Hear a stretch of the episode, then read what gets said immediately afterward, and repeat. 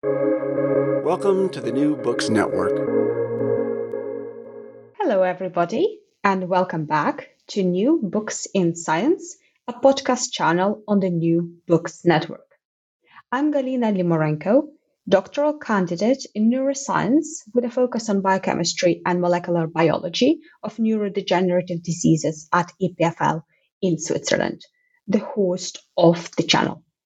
Today we'll be talking to Dr. Alberto Espay and Benjamin Stecher about their new book, Brain Fables The History of Neurodegenerative Diseases and a Blueprint to Conquer Them. An estimated 80 million people live with a neurodegenerative disease. That number is expected to increase rapidly as populations age, lifespan increase, increases, and exposure to toxins rises. Despite decades of research and billions in funding, there are no medications that can slow, much less stop, the progress of these diseases. This is because diseases such as Parkinson's and Alzheimer's do not exist in biology. Yet, hundreds of clinical trials around the world are examining the potential of single therapies in thousands of people sharing one of these labels. Compounding the problem, these therapies were developed on evidence from models that do not come close to capturing the complexity of these diseases in the affected humans. These practices must end. Brain Fables is a call to refocus on understanding living and aging to create the personalized treatments each affected individual desperately needs. Alberto Espay is professor of neurology and endowed chair of the University of Cincinnati Center for Parkinson's disease and movement disorders. He has published extensively on Parkinson's disease and leads the first phenotype agnostic biomarker development program for patients with neurodegenerative diseases, CCBP, designed to deploy bioassays aiming at matching available therapies with those most likely to benefit, regardless of their clinical diagnosis. Benjamin Stecher was diagnosed with Parkinson's disease aged 29.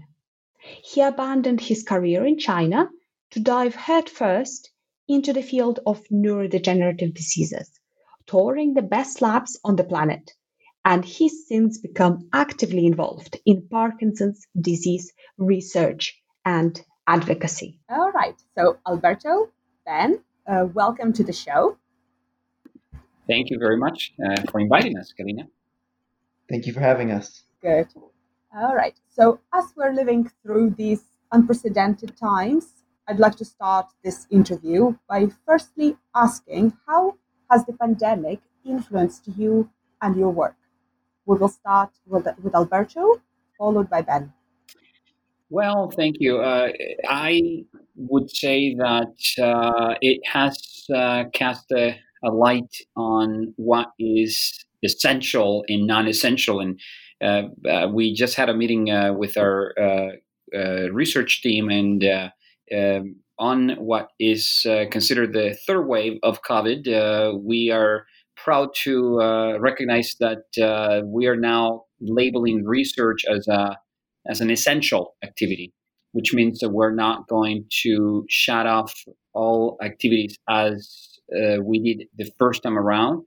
Uh, that is a way to mitigate the impact of COVID. Uh, otherwise, though, it was uh, very much uh, a uh, stopping of activities. The, the effect that it had was quite dramatic in the early phase.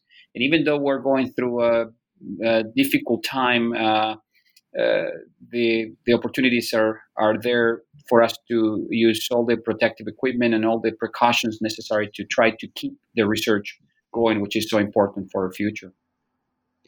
Yeah, that's and, for uh, sure quite, quite a difference from the first wave, right? Yeah, I think that even though it appears a, a worse uh, wave than the first time around, at least uh, for this part of the world, uh, it uh, has come under a situation of better knowledge uh, uh, and, and, understanding of, of, the types of protective strategies that could mitigate the risk that, of course, uh, we we are all incurring in, con- in continuing to conduct research.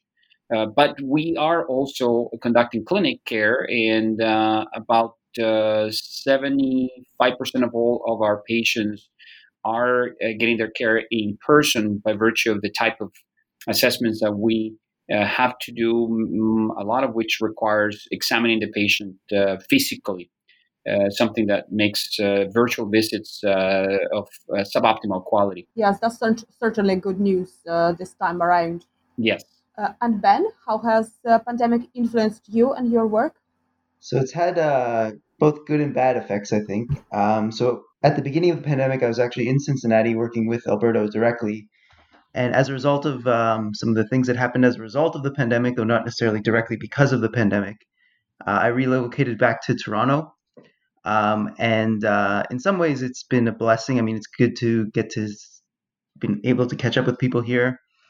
And COVID is a little bit better controlled here in Toronto in Canada than it is in America at the moment. But um, it's also come with a few more restrictions as well. I just actually, as Alberto was speaking just now, I got a message from a friend of mine telling me that it looks like the Ont- government of Ontario is going to call for another lockdown starting on Friday. Mm. So um, yeah, it, it it comes with its fair share of challenges, and um, but with all these things, it's just learning how to adapt and how to overcome each uh, new obstacle as it presents itself. Yeah, I, I would like to add to that, uh, Galina, that uh, in many ways uh, we are more connected than ever. I mean, this this very uh, interview is an expression of uh, what uh, COVID has forced us all to do, which is to connect in, in ways that are, in fact, perhaps uh, even more effective at keeping us all connected uh, and, and, and interact. And so, so even though Ben is now not uh, physically in Cincinnati, we are as uh, actively engaged with each other as we were when he was here. And, and, and you can think of so many other activities happening in part perhaps because of COVID, uh, meetings we've had, uh, uh, presentations, discussions, conversations that perhaps would not have occurred if COVID hadn't happened, as paradoxical as that seems. Yes, for sure. It uh, sort of forced us into adopt these technologies and approaches that we would not have uh, done if it hasn't happened. So perhaps that's one of the silver linings of this uh, really dire situation. Exactly. Okay, excellent. So let's uh, talk about both of you a little bit. So, could you please tell us more about yourself? And uh, we will start with Alberto. So, can you tell us how you got interested in studying neurodegener- neurodegenerative diseases? Well, Galina, is is never a direct path to the to, to where I am. I, I think uh, uh, I could say that there were many uh, twists and turns, and perhaps some ostensibly accidental uh, detours that got me where where I am. Uh, so so I cannot claim that it's all by design, but I could uh, say that uh, I was I've, I've, been always fascinated by the brain. Uh, brain to me is uh, just an amazing structure. Uh, this very complex part of our bodies that makes us who we are. And I've been always interested about why we are so different, why we also have so much in common, and why some people develop funny ways of aging. Funny as, uh, of course, uh, a way of saying that uh, we've had to come up with uh, uh, concepts to understand why we age unusually or why we age successfully, depending on how we kind of classify people. And so uh, the brain never, never stopped to amaze me. And I think that because it's very challenging in so many different levels. And because of the type of disability it generates in people, uh, I, I, felt that I had to end somehow where I have been, and uh, and I, I, I cannot think of anything else I, I, I would rather do. So and of course uh, I have to say that uh, I, I, was inspired by by professors along the way that they uh, exuded that passion for, for patient care. Um, the, the, the first uh, uh, professor that got me into uh, thinking that I should really pursue the path of neurodegenerative diseases was uh, uh, Joanne Wojcieszek. she's at Indiana University and she is entirely devoted to her patients. It was just a, kind of a passion. All the patients loved her, and I could see that because there's there's there was so much dedication to it, and at the same time there were so many questions that she was highlighting the patients were posing to her that she had no answers for. So I knew that there was a, a big deal of need as well, and that research was going to have to be central to whatever I could do in the space of neurodegeneration. So, would you say that um, because your professor was so open and challenging you to pursue those very interesting areas, that sort of uh, embodied in in your passion for this brain and uh, all the all the neurology research? That's exactly right. So it's. Uh, really a strike of luck that, that I had someone that, that was to show me how much uh, uh, value is there, there is in, in, in dedication and passion and perseverance and and uh, she was uh, she was very very unique and I don't know if she knows how much she influenced me because I haven't been able to uh, follow up with her uh, um, as much. Uh, she's not uh, in the research circles as as I have gotten to be, but but she's she was extremely influential to me. And, and but one thing that also she was influential to me, and this is something that will resonate with Ben, is that she was trained by who became my mentor, Tony Lang, in the field of Parkinson's and neurodegenerative research. Uh, and in fact, uh, I went to Toronto because I thought she was so superbly trained, and because she had said that uh, if if I was to choose the path she did, that she would rather me go to Toronto as well rather than anywhere else. And I took her uh, on every bit of the counsel she gave me, and uh, I certainly made Toronto my my priority for the destination to uh, be for my uh, for my training in movement disorders. So, what would be your advice for our early career scientists researchers? Well, I, I would say to to be very attentive uh, to what tickles your heart. Uh, what is it that makes your heart rate goes up? What makes you get up right now, uh, uh, in the early morning? Uh, what are the first thoughts that come to your mind? What are the last thoughts that come to your mind when you go to bed? Uh, what sometimes keeps you awake at night? What kind of excitement is that? And and that's what you need to follow because because research is dedication to a passion and the passion aspect is so personal and, and it, it's, it's, impossible to transfer passion but it can be communicated uh, in the way it was to me uh, because I was also paying attention to my own signals. I was uh, getting uh, just uh, a tickle in my heart, just the same way as as I was seeing uh, Joanne Wojcieszek doing her evaluations with patients. So I think that's kind of the key thing that might require for all of us, as it was the case with me, not to settle too soon because sometimes uh, you you, you want to keep on listening to to what you feel, and that's uh, that requires time. Uh, it may not develop uh, very abruptly. In fact, it may take quite a maybe again a winding and tortuous uh, road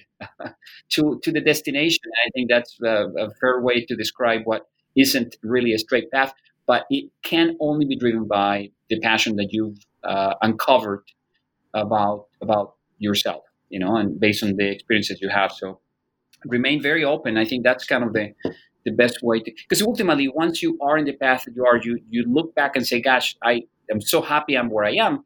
And I can think of any other alternative to this that would have brought to me any greater fulfillment than what I'm doing now.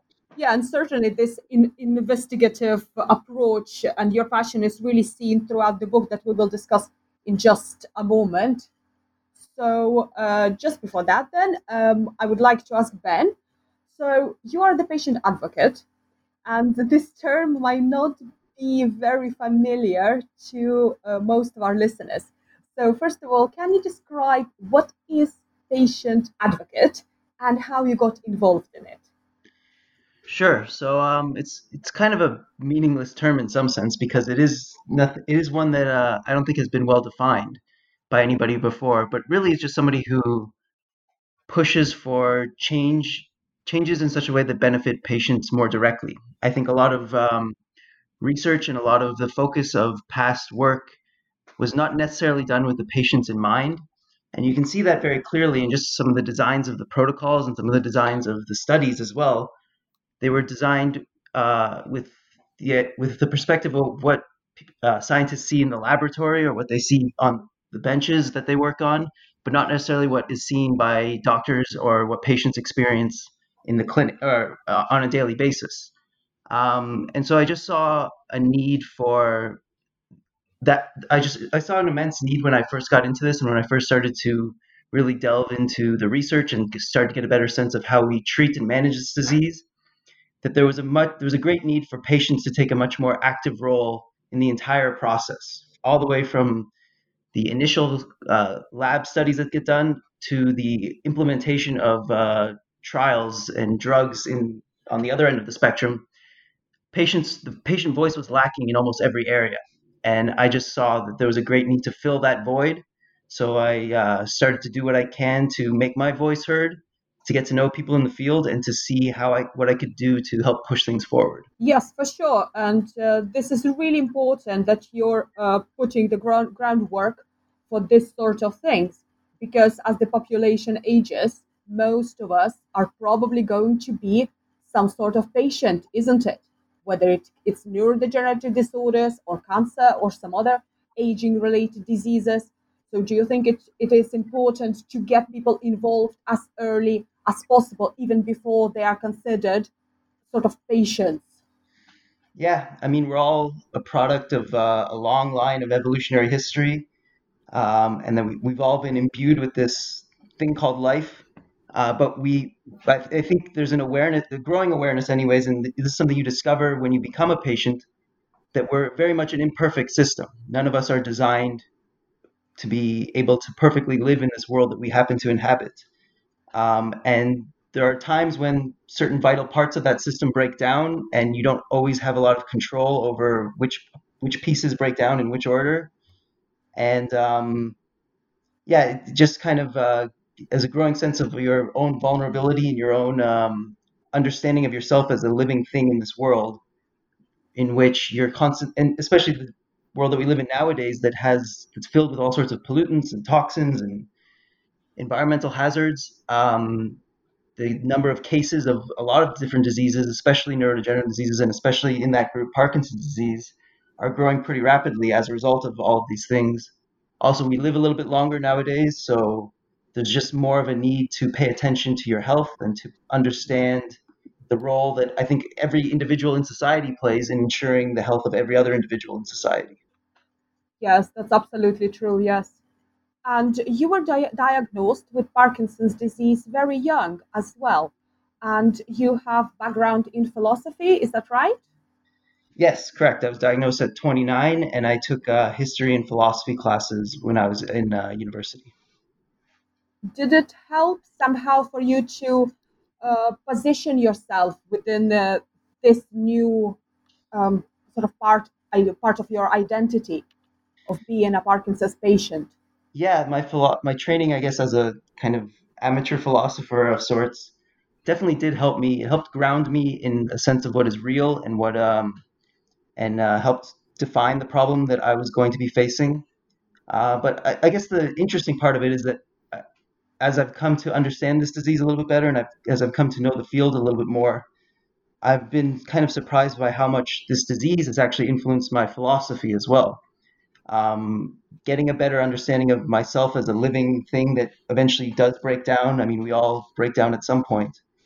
Um, and also just a better understanding of the brain and what everything that happens in between your ears has really helped to guide my philosophy and my perspective on life, what life is, and um, in some sense, what we're all kind of doing here. Excellent. So now, how did your roads crisscross? So, Alberto, you're very much on a medical side, and Ben, you're a bit more on the philosophy side. So, how come you how you came to writing this book? Ben, you you are better at telling the story. Why don't you go first? All right. Um, so I was busy, kind of uh, getting to know the field and getting to know the research and getting to know all the scientists behind this uh, that are pushing things forward. And along the way, I, I, heard Alberto's name, and I had a few people actually tell me that I should reach out to him at some point. But it wasn't until I got a recommendation from Tony Lang, who's Alberto's mentor, uh, who's also the head of the clinic here in Toronto where I'm a patient at. He saw my skepticism, he saw my curiosity, and he saw my need to kind of continually push the message that I was driving forward uh, to everyone else in the world. And he's he obviously knew Alberto very well, and he saw, I think, a kind of a, a match made in heaven in some sense. Uh, in that, he, I think he very clearly saw that we share a lot of the same skepticisms, we share a lot of the same ways of thinking about how to push things forward. Um, and also, there was one paper in particular that really uh, kind of was the final kind of uh, straw that broke the camel's back in some sense in my and it really helped me to understand okay i need to reach out to this guy i need to get a better sense of what he's talking about. And that was a paper he wrote in the journal of parkinson's disease where he talked about the future of clinical trials and the future of disease modifying therapies in parkinson's. And in that one paper, he very just succinctly and very adeptly uh, was able to describe what I have now come to believe is the path forward in Parkinson's disease, the way that we should be de- developing disease modifying therapies and the strategies that we should be using to tackle this disease properly. And those that theory, that that idea of how we should be doing things, um, is what drew me toward to reach out to him and to ask for an interview, ask to interview him for my the website that I was building, Tomorrow Edition, and it also led to the book that we wrote together, where we expressed uh, the ideas that had been percolating in his mind, and that um, I think should be the way that we approach and try to tackle this disease as a field, really going forward in the future. And Alberto, what was your response uh, the first time you heard uh, from Ben?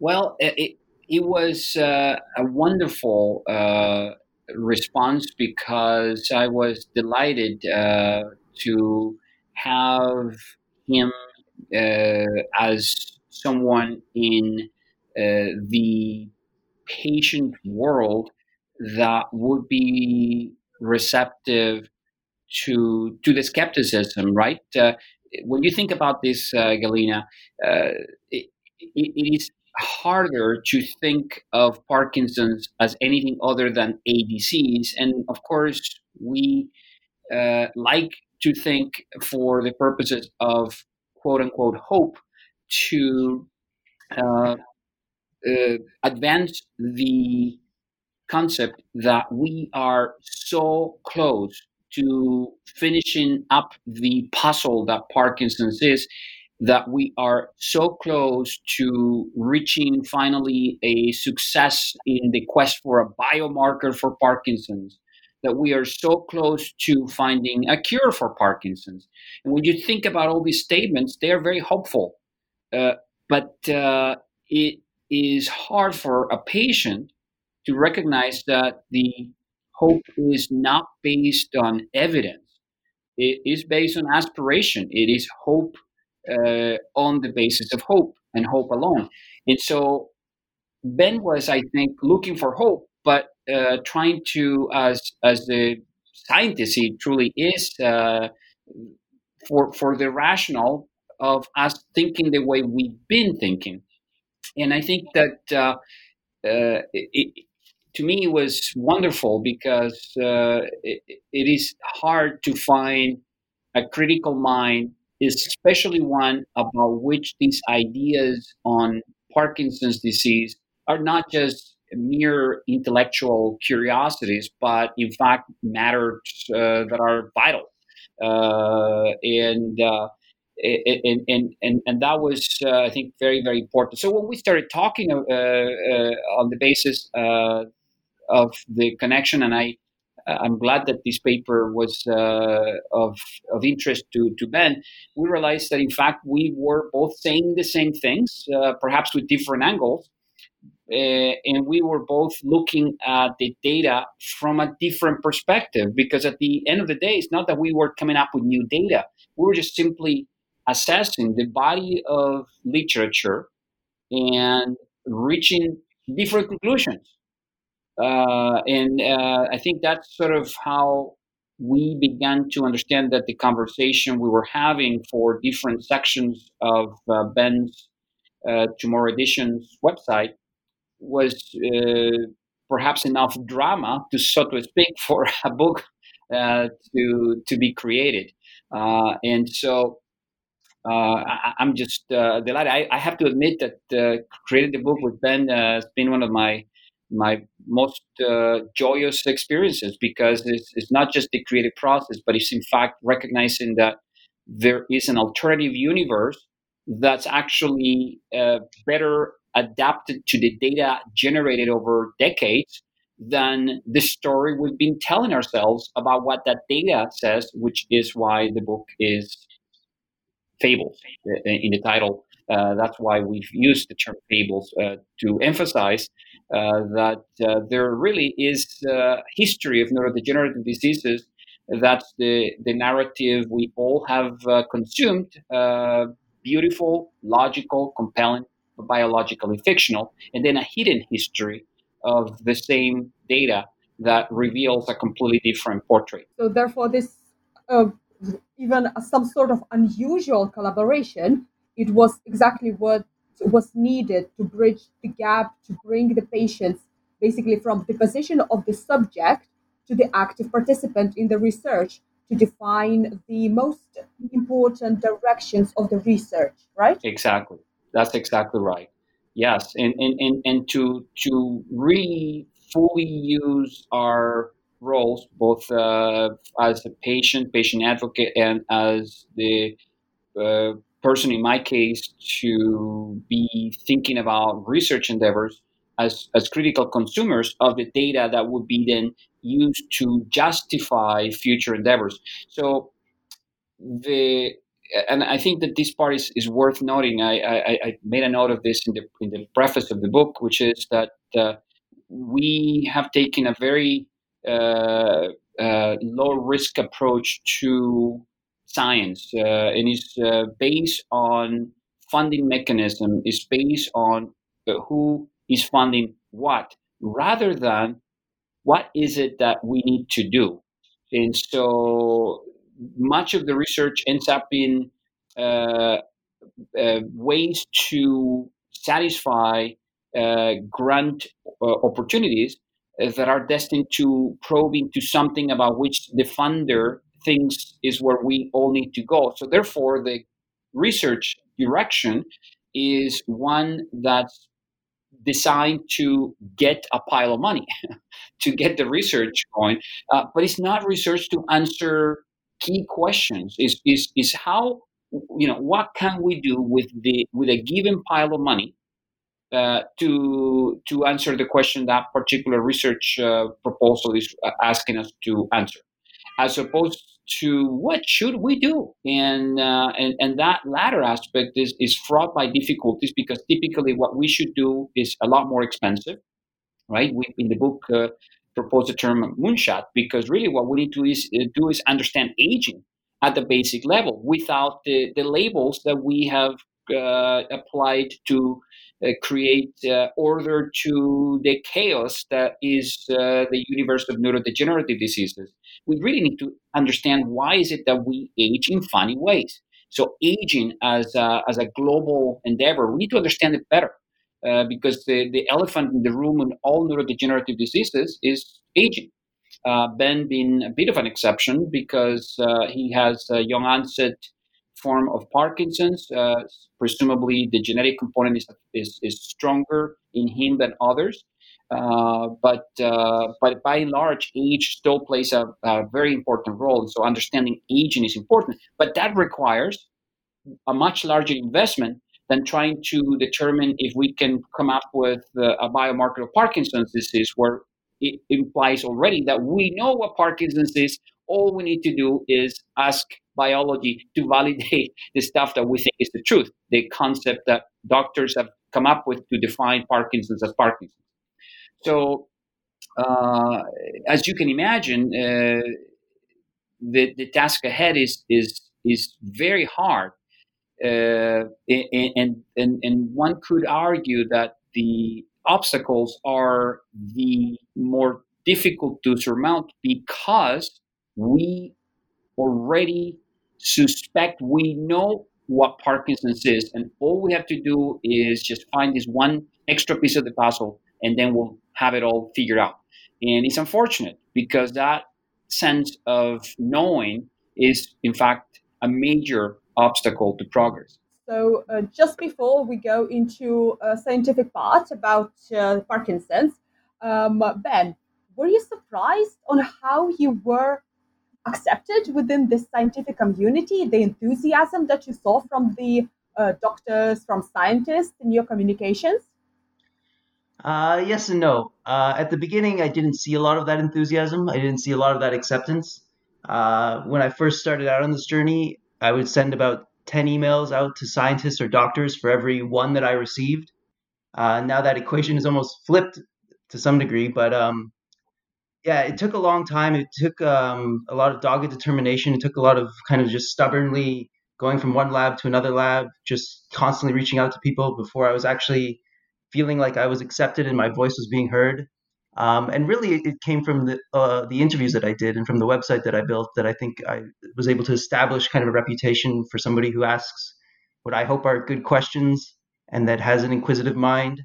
Um, but it, it was a long journey, and I see it in a lot of patients as well that I talk to. I mean, they often ask me like, "How did I get into all these doors? How did I get my started in this field?" Um, and I see the frustrations that a lot of them feel, especially if you're confined to just where you are uh, and you don't have the luxury to be able to travel, especially in times like these. It's incredibly difficult for people to get their foot in the door in places. Um, and a lot of doctors, a lot of researchers are not frankly, that open minded. They, they don't see the value often in communicating with patients. They don't see the value really in um, in interacting with the patient community. They just feel like I, I, see a lot of them that feel like they have nothing left to learn from them, from the patients that might be in their community. Um, and I feel that's a great shame because I feel like we do have a lot to bring to the table, and we have a lot, and we can also help just ground people in reality. And one of the starkest kind of portraits of this was when I first attended the World Parkinson's Congress in Portland in 2016. I thought I had some idea of what Parkinson's was and what Parkinson's is. But then I walk around the hallway of this conference center, and there was probably a thousand different people with Parkinson's walking around the hallway. And I could clearly see that there was about a thousand different cases of Parkinson's. No two patients uh, expressed the disease in the exactly the same way. And that's that really got started the, the, the ball rolling in my head that are we really talking about one thing? Is this one disease? Is this a misnomer that we've put on society to label this as Parkinson's disease? Whereas in fact, it looks far more like a spectrum of disorder. Um, and that's something that I think researchers in particular need to be constantly reminded of because, especially those who work in laboratories all day long and don't often, if ever, interact with patients. And I can't tell you how many labs I've been to, how many biotech companies I've been to where I was the first patient to ever walk through their doors. Um, and I see that they, you know, they work on homogeneous cell culture lines. They work on 500 rats that all grew up in the same environment and look the same and are genetically identical. And they, I think, in some ways, that that exposure to what they think the disease is deceives them into thinking that this problem is a little bit simpler than it really is um, that we can isolate it down to one one uh, one form of cellular dysfunction or another. And I think that leads to a lot of ideas of people chasing like just mitochondrial dysfunction to explain all of Parkinson's, or just lysosomal dysfunction, or just protein misfolding, or just any one thing to try to explain the whole of what this disease is. Um, so I think that just that constant exposure, that constant interaction with the patient community really benefits uh, the research that gets done and helps people helps ground people in the reality of what this disease is. So I, I just try to make sure that as much of that is happening as possible. And I hope more of it happens as a result of some of the things that I've been doing. That's an excellent segue to uh, a bit more of a nitty gritty uh, of the science in Parkinson's. So, Alberto, you start with a very provocative statement that Parkinson's and Alzheimer's diseases do not exist. So, could you please elaborate on what you mean by that?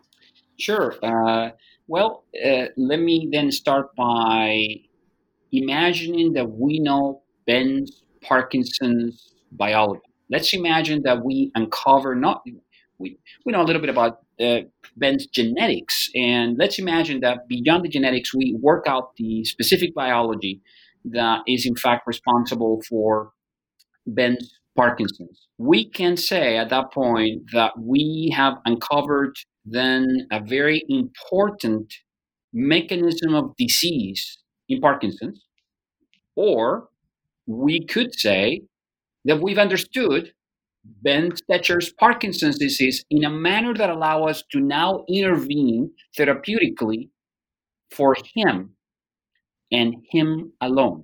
Now, this is the tension between a disease as a concept, a construct, and a person with a disease as what happens to uh, be created by this example.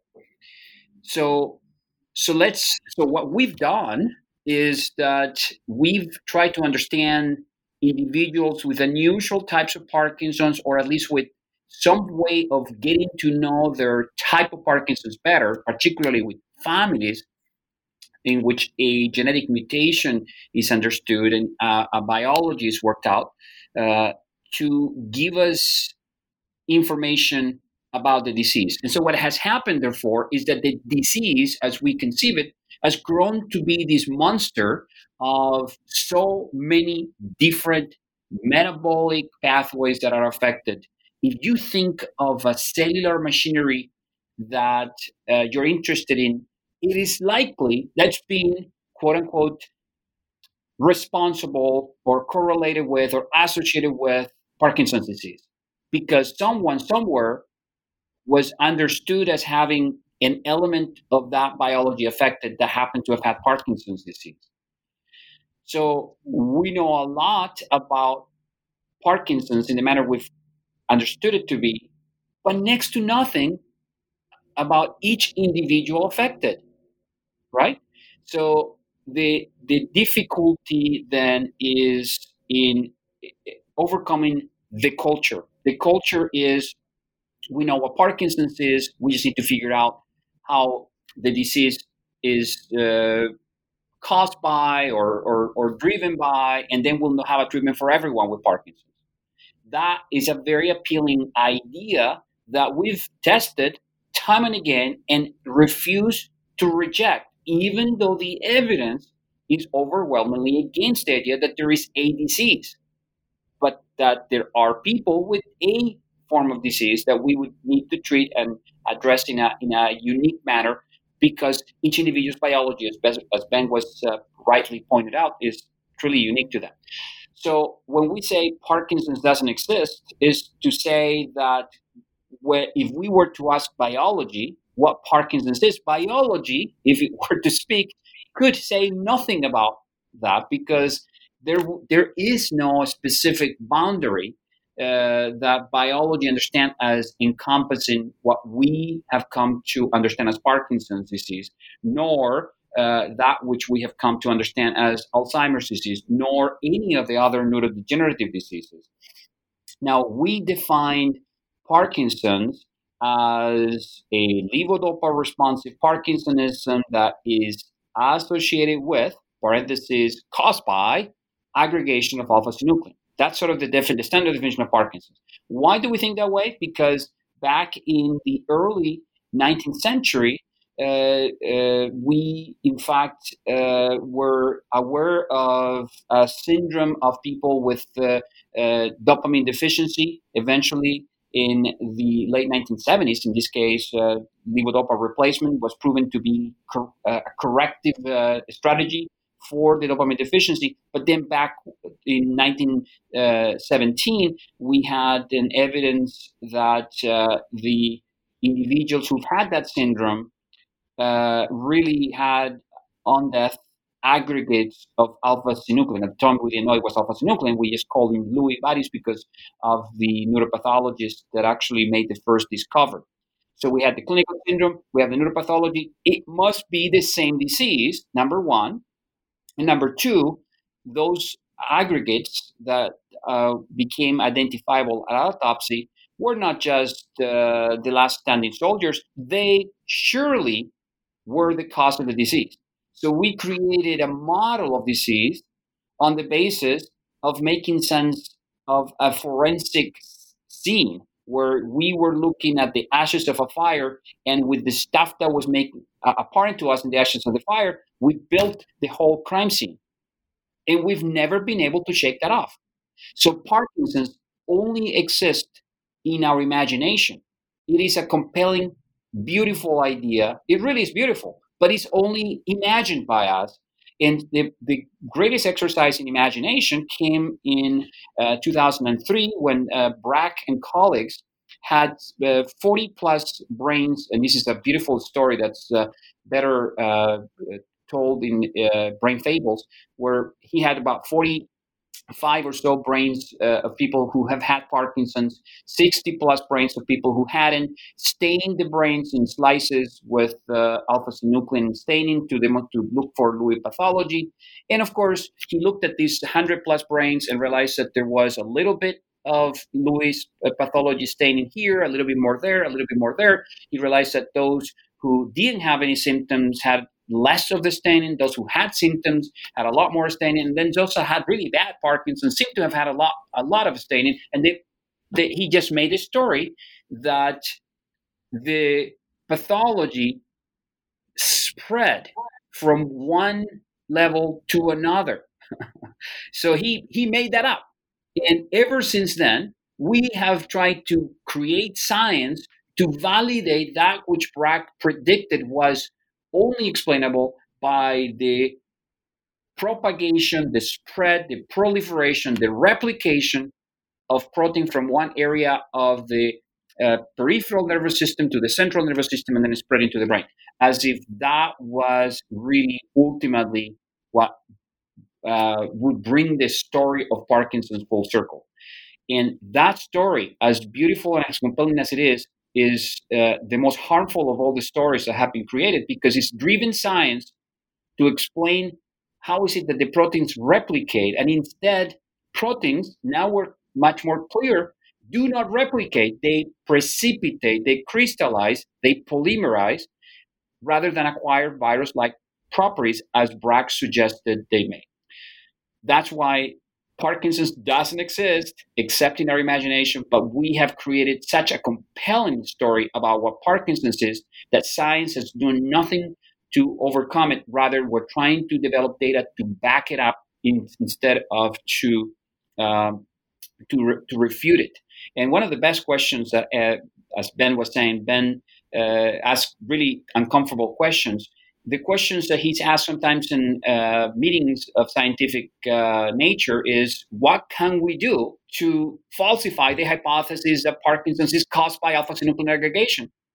And, and he invariably finds uh, staring uh, look and perhaps you know evasive answers because we we don't want to reject or falsify hypotheses we have enshrined to become the truth. So I'll leave it at that.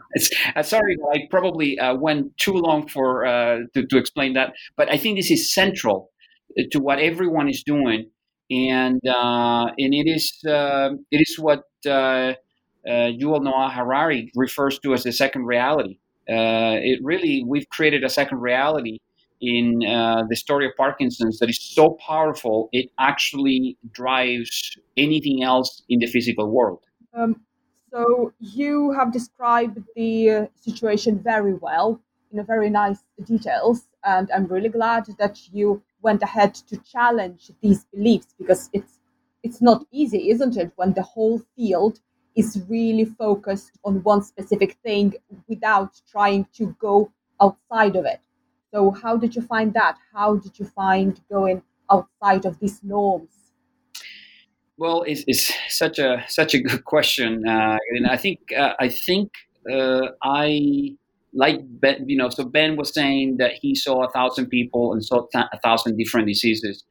I was doing, I was seeing the same in uh, in my clinic practice, and uh, I, I I realized that we were living a cognitive dissonance. That uh, we were admitting that Parkinson's must be many diseases, but in the very next breath saying, "But we are very close to finding a biomarker for Parkinson's."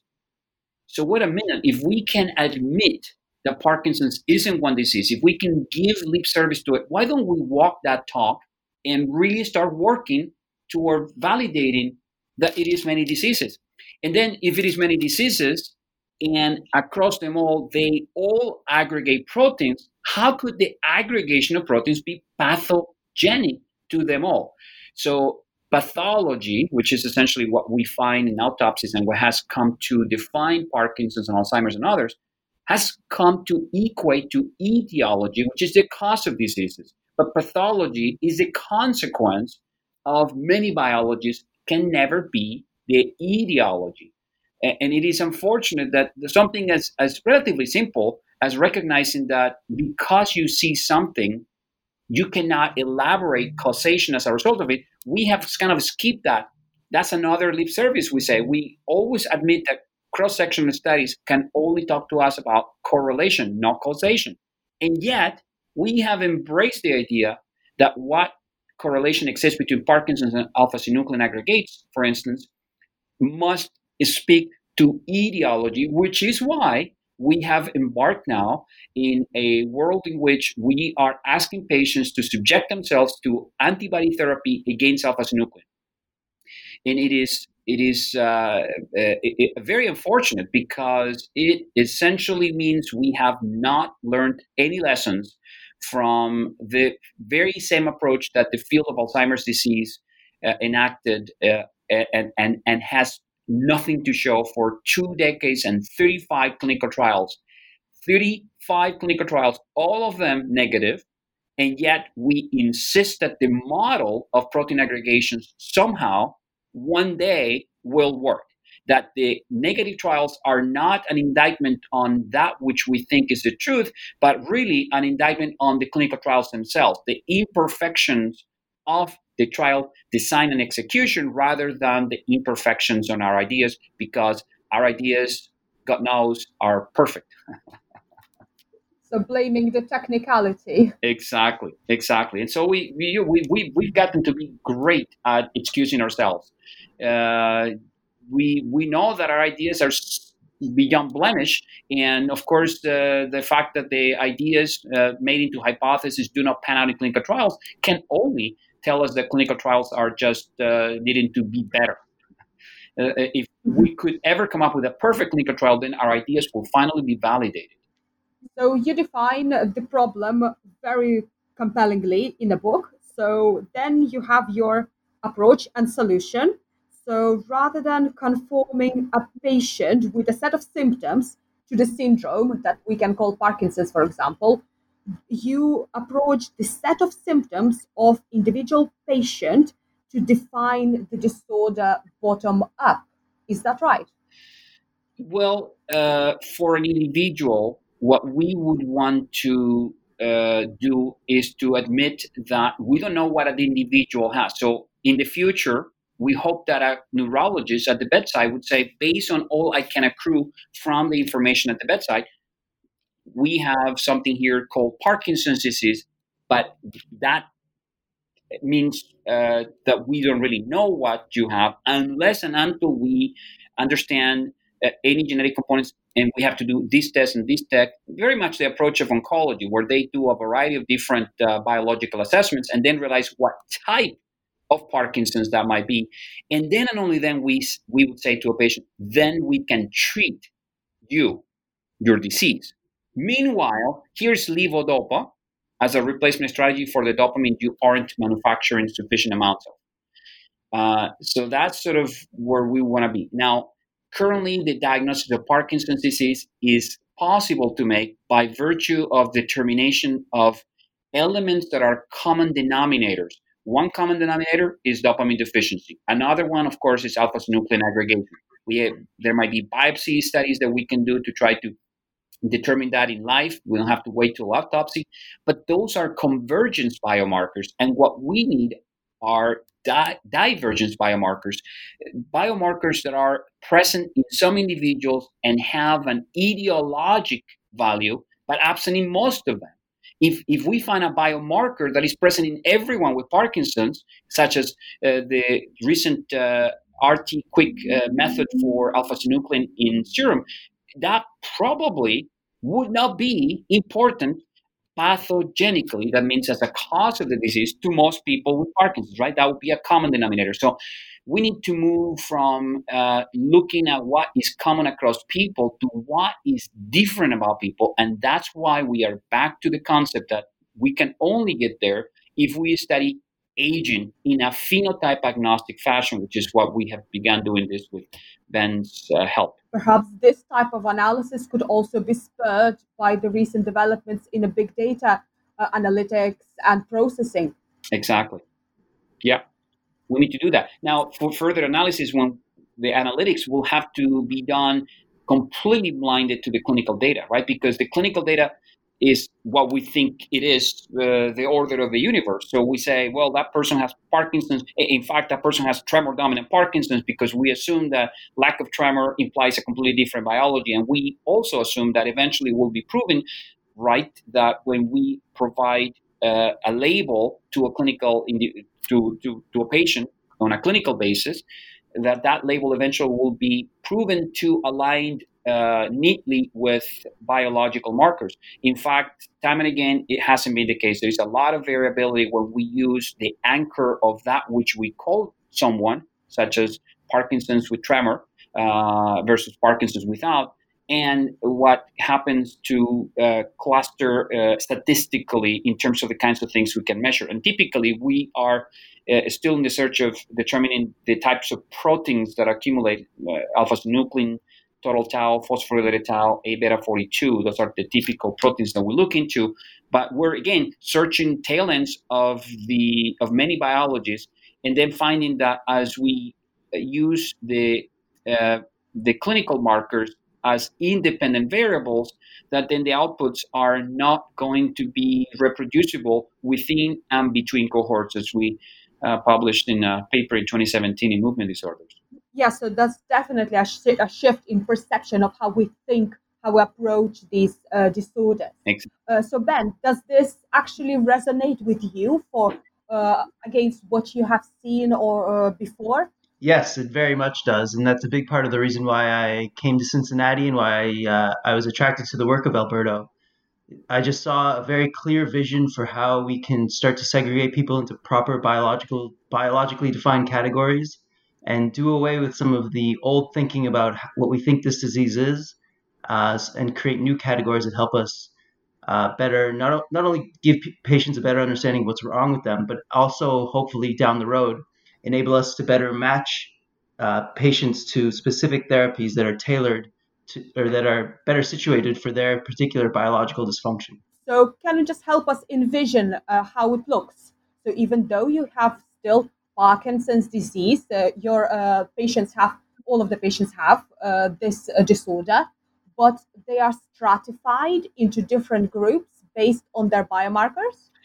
Yeah, so the way it's uh, set up is that we are inclusive, not exclusive. That means that we don't just uh, include into the cohort people with Parkinson's only, as we define it, but people with any other types of Parkinsonism progressive cerebral mm-hmm. palsy, corticobasal degeneration, dementia with Lewy bodies, as well as uh, patients with Alzheimer's and other dementias uh, that are neurodegenerative in nature as well.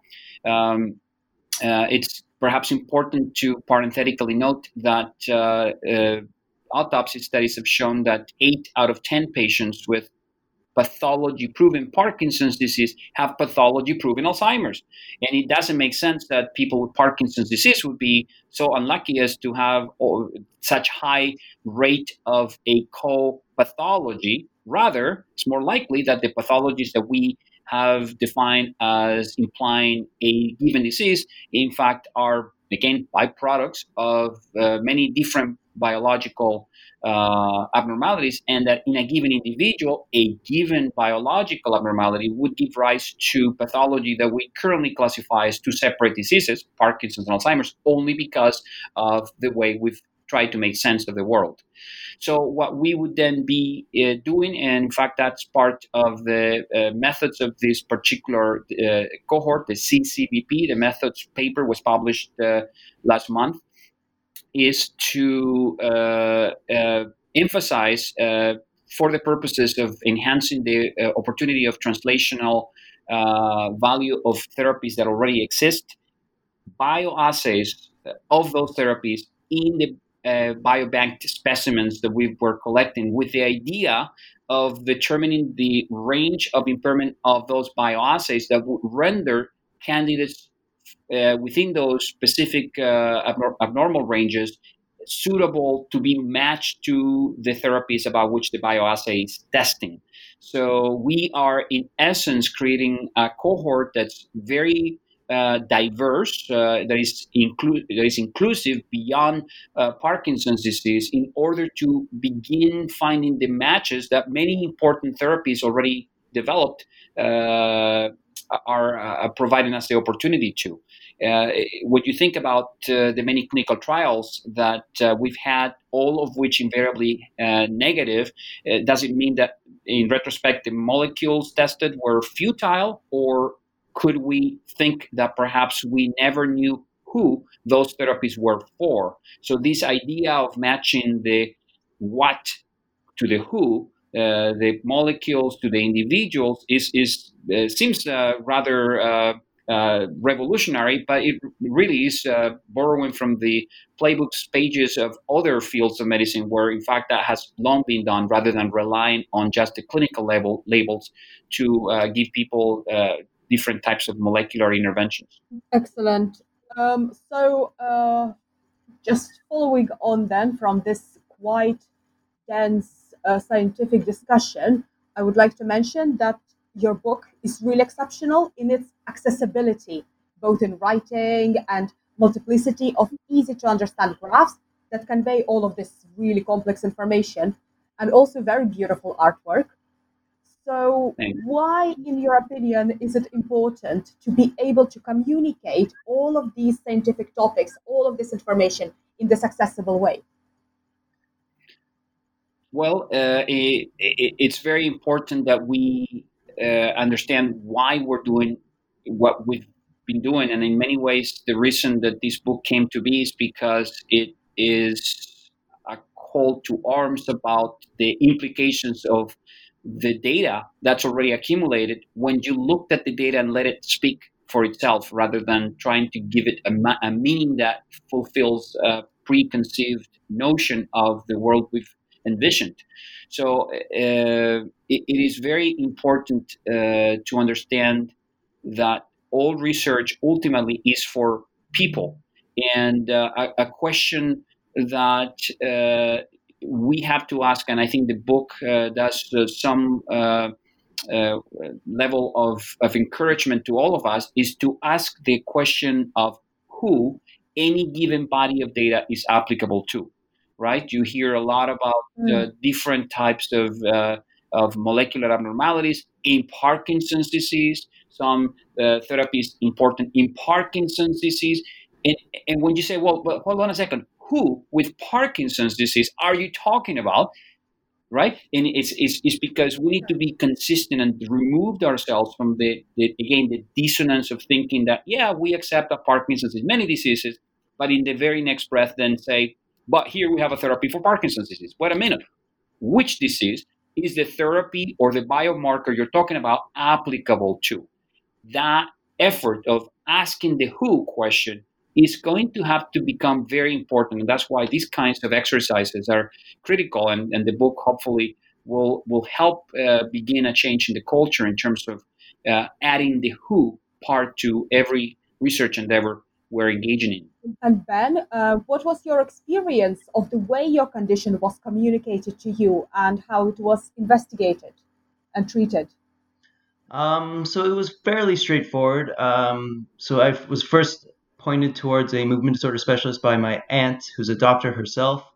and I got the diagnosis right away. Um, and it was kind of it was very like bluntly laid out in front of me what it might entail although it didn't it took a while for it to really sink in um, mm-hmm. at the beginning i didn't think that i didn't think much of it to be honest because my symptoms were relatively mild uh, and i thought okay if this is parkinson's disease it's a little bit annoying but it's really not that bothersome but it didn't it took a while for it to sink in that this is a progressive disorder that we have no way of slowing down really um, at least no therapy that is proven to slow down the course of this disease. There are all sorts of uh, there's diets and there's exercise and those help to some degree, but there's really nothing that we we have, that's proven effective in actually halting, let alone uh, slowing down the progression.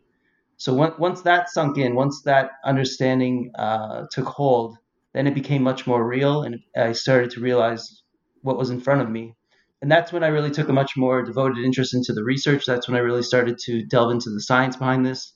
So, because I wanted to see what was on the cutting edge, what what the forefront of our knowledge had in store. That's when I really started reaching out and visiting labs around the world and getting to know uh, the best minds in the field. Um, and it was through all of that, through all of that understanding, through all of the encounters that I had, that I've come to terms with what with what it means to live with this disease, what it means to what, what it will mean for my future, and um, also gives me, I think, the best chance possible of getting ahead of it and trying at some point to do something that might intervene in the actual course of this disease. And that's the kind of the question that I think everyone who has this disease is trying to ask themselves, and that's the same question that Alberto is asking. Is essentially is how do we actually intervene in the disease process? Uh, it's great to have supplemental therapies. It's great to have therapies that can alleviate some of the symptoms that we experience. But the greatest fear of anyone diagnosed with a disease like this is that it's just going to continue to progress and continue to progress and get worse and worse day day after day after day. Uh, so really, even though we have to be very realistic about where hope comes from, and we have to be very very certain about uh, what our realistic expectations about what therapies might actually hold, uh, we need to make sure that we're asking the right questions, and we need to make sure that we're driving research in the right directions uh, if we're ever going to be able to realize even a fraction of the hope that's promised by medical science. Excellent. So, what did you learn from each other during writing the book? You already mentioned a few topics, but were there some specifics that really surprised you? Well, it, it uh, yes, there is always uh, a, an angle that uh, in an approach and an overall um, tone even to the, the data and to the approach to the, the understanding of, of of the data. In fact, just digesting the literature that that that that impacts differently and, and is very important to to see how there really isn't uh, obviously a, a, one way of digesting the data uh, uh, as, as it's well well clear with the, the uh, with the examples the book uh, pro- provides.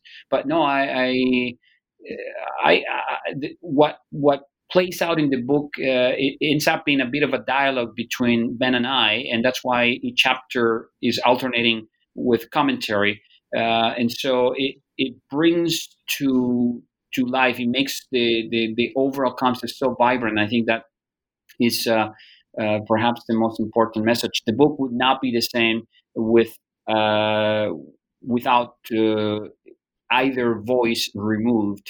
Uh, but in fact, I almost think that uh, Ben's voice is, is, is, much more poignant than my voice in the book. And so I, I think I uh, learned a, lot more uh, by, by our exchanges and by, by what ultimately became the, the, the dialogue uh, in the pages of the book, which is in many ways, if you go from beginning to end of the book, you see how we evolve. It's almost as if there really is a conversation there, even though we're not uh, quite uh, using a dialogue form, but you can almost read it as a conversation between us. Yeah, and I I just echo a lot of what Alberto said. It was really a great experience just getting the chance to work on this from scratch, basically. Um, getting a chance to see how the whole process of writing a book is actually done and doing it with a co-author like Alberto, who's very willing to listen and very willing to uh, I, I, think a lot of researchers, a lot of people in the field wouldn't be as accepting of patient voice being in, inserted in between their voice. Um, I think that there's yeah, I, I was just very uh, constantly amazed at how flexible and how willing Alberto was to allow me to take part in the whole process. And I think it really helped shape the whole narrative going through. And, I, and as Alberto was saying, um, I think we both started off in very different places, but we ended up in kind of similar territory. And I think that that's intersected throughout the book, and it's kind of weaved together through the narratives that we overlay uh, on top of one another that really propel the whole book forward. Yeah, perfectly stated. I fully agree. Excellent. So, just to round up the discussion, I'd like to ask perhaps the most obvious but complex and at the same time crucial question. So, Albert, Alberto, more from the medical part, and Ben, more from a philosophical part, perhaps. So, will we ever solve Parkinson's or Alzheimer's? You have to you have to define what is Parkinson's. and that brings us right to the beginning. That's right. So, uh, so will we def- will we uh, cure Parkinson's? No. Will we have a biomarker for Parkinson's? No. Will we start curing individuals that are well defined with Parkinson's? Yes. It is a hard work ahead, though, because it requires to really enact the principles of precision medicine in Parkinson's. Just because the brain is difficult and complex, it doesn't mean the brain skipped the laws of biology that the kidneys, the liver, the breast, and other organs uh, uh, are under uh, uh, for the purposes of therapeutic development. So uh, we the principle of precision medicines imply that uh, you can only treat people, not diseases. People with diseases is very different than treating diseases. So, uh, so yeah, so yeah, the answer to your question is we can only solve Parkinson's one person at a time, but it will never be that we're going to cure Parkinson's, just like it's never been we're going to cure cancer. But look at the progress that it's made in breast cancer right? Uh, the 75% of all breast cancers fall under 20 different uh, molecular entities, each of which uh, requires a different cocktail uh, that might not work for others. But look at the progress that's been made by virtue of applying personalized medicine principles on individuals that have a disease that in at, at some point in the up to 1981 was considered a disease. Breast cancer was universally a bad disease of the breast and now we know it is uh, many diseases of the breast, right? So I hope that we'll come to appreciate that Parkinson's isn't a disease, but it, it really is a syndrome of many different diseases, and each individual may have a different type of Parkinson's, and therefore would require a very different approach for uh, disease modification to slow down that disease progression. If we can uh, do that for someone, that approach might not work for somebody else, even if the symptoms may be similar. Yeah, I would say the question is similar to asking like, are we ever going to catch Sasquatch or the Loch Ness monster, or a unicorn for that matter? Um, it's impossible to cure something that doesn't exist. Um, so until we have a better understanding of what it is that we're actually dealing with, uh, we're not going to be able to make meaningful progress. And unfortunately, I think this disease will be with us, for some, or the what we call this spectrum of disorder, will be with us for some time to come but I think we'll be able to accelerate progress in curing segments of this of these of this spectrum if we can more fully embrace the idea of just how complex the disease is, how different it is from one individual to another.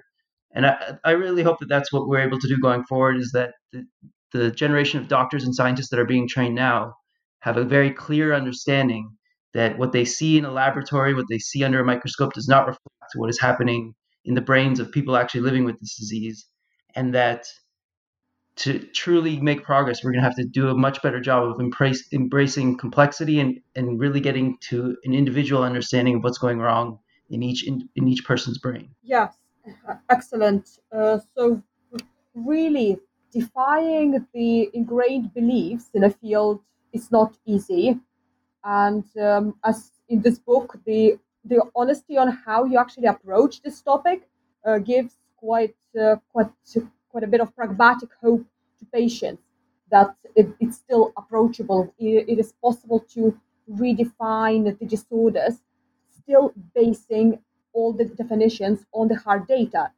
it is really strange that the precision medicine has taken so long to reach neurodegenerative disorder field. Yeah, absolutely. Excellent. So, uh, well, Alberto, Ben, we've taken quite a bit of your time. So, just to wrap up, I would like to ask uh, what are you working on uh, now? And we will start with Alberto. Well, we are uh, trying to enact the principles that are uh, explained in Brain Fable by having this large cohort of individuals. We began uh, soon, uh, shortly before COVID, and COVID put a big damper on this operation, although we are now uh, climbing back up. But this is the large cohort about which I mentioned earlier that is people with uh, Parkinson's and related conditions, uh, other Parkinsonisms as well as dementias, with the idea of accruing uh, data in order to test biospecimens for bioassays that we are to develop that would uh, tell us something about their potential for uh, becoming candidates for therapies that already exist so that they can be repurposed for the modification of their diseases again in this individual. So this is a we can think of it as a matching program between therapies and, and individuals, and it's called the CCBP, the Cincinnati Cohort Biomarker Program. Uh, there is a paper in Frontiers uh, that was published uh, last month that outlines the uh, methods uh, that we are uh, using to to explain the analytics, particularly, which is very complicated, and it may be subject to change, but it outlines the overall intent to use a phenotype agnostic approach, meaning that we're not uh, going to use the clinical labels as independent variable, but in fact we're demoting it to dependent variable, so to speak. That sounds very exciting. Yeah, no, very, very important, very good, and uh, little by little, uh, I think it's taking flight again. And of course, Ben uh, has been instrumental in getting us going too, and uh, that's something that the two of us are, are working uh, heavily on. Uh, ben from Toronto for sure, but uh, uh, raising the profile of the of the of the effort and, and bringing uh, some attention to it. Great. And Ben, what is your next project? So as Alberto said, I'm playing an active role in helping the CCBP along. I'm doing what I can to promote it and to help it reach its mission, reach its endpoints. Um, and if anybody wants to learn more about it, you can go on our website at ccbpstudy.com, uh, where you'll find all sorts of useful information. Uh, in addition to that, I found myself kind of going back to my role, my previous career, in a sense, as an educator. Um, I've started to take a more active interest in just trying to make sure that both not only researchers but patients as well have a better understanding of what we're actually dealing with here. So from the patient side of things, it can often be hard and intimidating to try to bridge the gaps that exist and try to talk to researchers and scientists about their work. Uh, so I'm trying to do what I can to help ensure that um, patients are a little bit better educated about what their disease is and some of the neurobiology that they'll need to understand to be able to bridge to be able to enter this world and communicate with people. As part of that, here in Toronto, uh, I'm part of now what's called the Patient Advisory Board to the Toronto Western Hospital, where we're working to help uh, make the clinic run a little bit more efficiently and make sure the patient voice is heard in some of the more some of the decision making. And on top of that, I, there's some educational um, activities that I'm hoping to be able to say more about in the future that I hope uh, will help spur some young minds and some and people all over the world to take a more active interest in the brain and in neurodegenerative research. That's amazing. So where can our listeners find your work? Where can where can they read a little bit more about this? Um, well, you can go on my website, Tomorrow Edition, tmrwedition.com. You can follow me on Twitter. The hash, my handle is at neuronologist1. Um, or you can just uh, hopefully stay tuned and I'll be able to, I'll have some announcements being made as well, either through my Twitter handle or even on LinkedIn or other places. Um, and yeah, I'll be able, I'll be communicating through there.